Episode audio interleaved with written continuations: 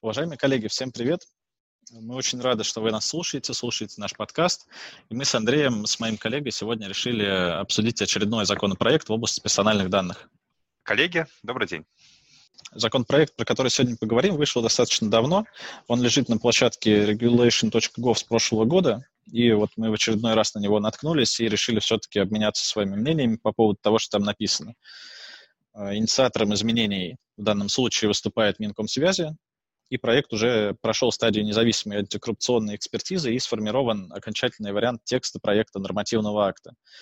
А, он еще не принят и не рассматривался ни в одном из чтений, следовательно, в него еще могут быть э, внесены какие-то корректировки, но, тем не менее, э, вектор запланированных изменений уже, в принципе, понятен, и их можно сгруппировать по двум-трем категориям. Вот, и мы хотим сегодня попробовать это сделать. Андрей, начнешь? Окей, Олег, давай посмотрим. Начнем с самого начала, наверное. Э, и э, первое, что мы видим, это то, что третью статью, э, статью, посвященную понятиям, определениям, используем во всем нам известном 152 федеральном законе, дополнили двумя пунктами. Соответственно, пункт 9.1 и пункт 9.2. Давайте я их сразу зачитаю. Обезличенные персональные данные – это информация, которая в результате обезличивания персональных данных не позволяет без использования дополнительной информации определить принадлежность персональных данных конкретному субъекту персональных данных. Это 9.1. Э, э, соответственно, 9.2. Э, обезличенные данные. Это информация, которая в результате обезличивания не позволяет даже при использовании дополнительной информации определить ее принадлежность конкретному субъекту персональных данных.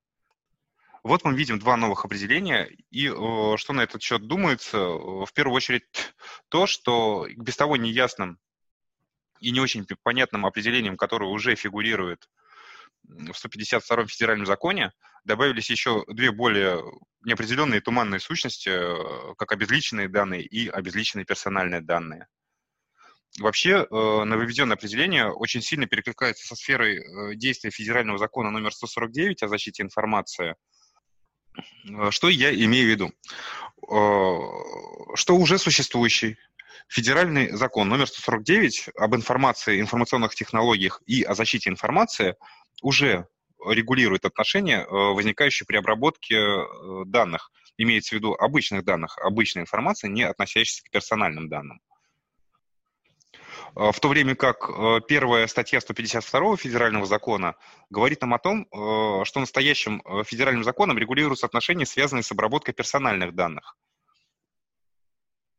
Получается, что этим законопроектом мы добавляем понятие обезличенные данные, которые никакого отношения не имеют к персональным данным. Э, и, соответственно, мы хотим, э, чтобы отношения с обезличенными данными регулировались 152 ФЗ. Ну, точнее, не мы хотим, а, а хочет законотворец в данном случае.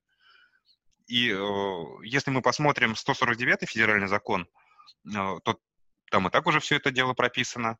Давайте обратимся к сфере действия настоящего федерального закона.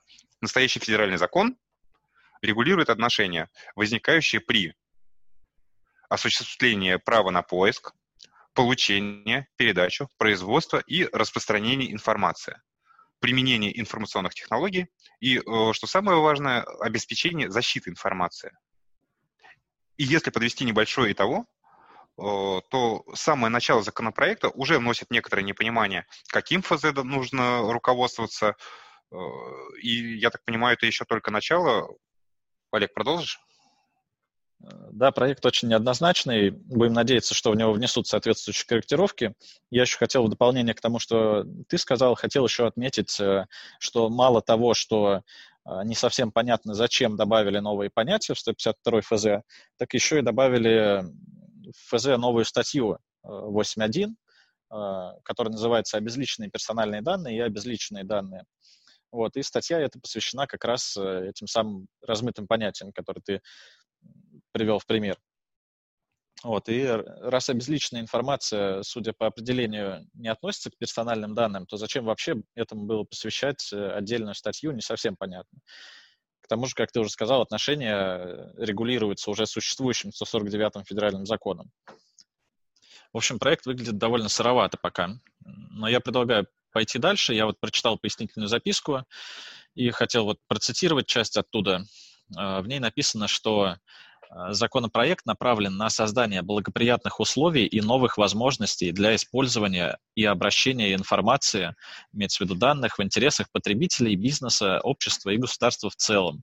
При этом ключевым условием их реализации является обеспечение э, достаточных правовых и иных механизмов защиты прав и свобод субъектов персональных данных, активно участвующих в экономических отношениях, в которых э, могут применяться персональные данные. Вроде бы звучит неплохо, да? Э, думаю, что все мы, как физические лица, были бы заинтересованы в том, чтобы наши персональные данные были защищены должным образом. И с одной стороны звучит хорошо, но давайте обратимся к следующим изменениям, которые законопроект опис, описывает, э, к пятому пункту изменений данного проекта. Э, и что там предлагается? Там предлагается дополнить статью 9, которая называется «Согласие субъекта персональных данных на обработку его персональных данных. А именно часть 2 изложить следующим образом. Тут опять тоже зачитаю. А, субъект персональных данных вправе отказаться от дачи согласия на обработку персональных данных или отозвать ранее данные согласия на обработку персональных данных. И вот самая интересная часть идет дальше. А, в случае отказа от дачи согласия на обработку персональных данных, внесение изменений в согласие или отзыва субъектам персональных данных согласия на обработку данных, оператор вправе осуществлять обработку персональных данных без согласия субъекта персональных данных при наличии оснований, указанных в пунктах 2.12 части 1 статьи 6, э, части 2 статьи 10 и так далее. Соответственно, здесь возникает э, сразу вопрос, как, собственно, данный законопроект защищает права физических лиц в экономических отношениях, если э, больше не требуется согласия субъекта персональных данных на обезличивание этих данных оператором и их дальнейшее использование оператором и третьими лицами в предпринимательской деятельности. И это больше похоже на защиту операторов персональных данных от штрафов за несоблюдение требований законодательства, нежели на защиту прав субъектов. Потому что, например, в статью 6 52 ФЗ у нас еще этот законопроект меняет текст э, седьмого пункта статьи 6, э, который говорит о том, что обработка ПД необходима для осуществления прав и законных интересов оператора или третьих лиц, в том числе для предотвращения имущественного ущерба, э, предупреждения и предотвращения противоправных деяний. То есть получается, что если оператор теряет какую-то выгоду, в случае, если субъект персональных данных э, пишет отказ да, на использование и на обработку его ПД, то оператор может продолжать спокойно, без согласия, заниматься и осуществлять обработку этих персональных данных. В общем, звучит это довольно странно, и то, что описывается в изменениях, э, получается, противоречит у нас цели, которые описывают разработчики законопроекта в пояснительной записке, и опять на выходе мы имеем какие-то размытые формулировки и так далее. Окей. Э, давай э, попробуем тогда перейти к каким-то позитивным изменениям, которые прогнозируются данным законопроектом. И вот одно из них, собственно. И речь здесь идет об изменении пункта 4, части 4 статьи 9. Согласие субъекта на обработку персональных данных. Часть четвертая посвящена составу информации, которую мы должны указать в форме согласия субъекта на обработку персональных данных. Э, если раньше э, у нас была формулировка в пункте 4 необходимо в согласии указать цель одну обработки персональных данных, то текущий законопроект э, уже предлагает изложить пункт 4 следующим образом. Цель, а в скобочках цели обработки персональных данных. Если обработка персональных данных э, осуществляется в нескольких целях, э, в данном случае согласие дается сразу для всех целей. И почему этот пункт интересен? Э, да по одной простой причине, потому что он избавляет операторов э, персональных данных от кучи бумажной волокиты, э, позволяет не тонуть в куче бумажек. Объясню. В действующей редакции законодательства у нас в этом пункте указана цель в единственном числе. Это значит, что под каждую цель нам как операторам необходимо подготовить отдельное согласие, э, отдельный документ. На дне открытых дверей Роскомнадзора в прошлом году озвучили, что приветствуется именно такой подход. Одна цель, одно согласие. Тут есть еще один интересный момент. Если мы с целями отталкиваемся от единственного числа, такая же у нас э, схема с передачей персональных данных третьим лицам. То есть э, нужно ли нам для каждого третьего лица оформлять отдельное согласие. И по логике вещей в текущий момент выходит, что да, для каждого третьего лица одна цель, одно согласие. И вот новый проект закона в этом плане операторам будет скорее жизнь упрощать, потому что в одном согласии можно будет указывать несколько целей, что значительно должно сократить какие-то бюрократические препоны.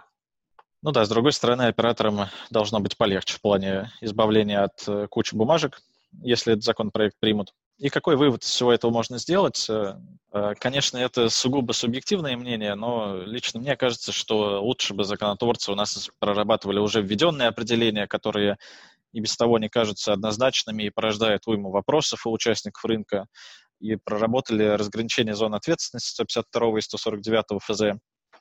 Ну, хотя есть, конечно, вот и положительные моменты в плане добавления использования нескольких целей в одном согласии.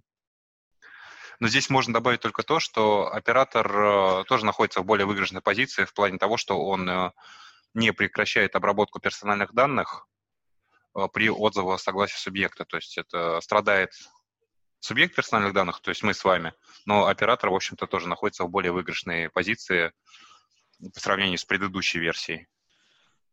Ну что ж, коллеги, спасибо, что слушаете. Заходите на наш портал Master, оставляйте там ваши комментарии, предлагайте новые темы для обсуждения, а мы с Андреем со своей стороны постараемся их как-то раскрыть.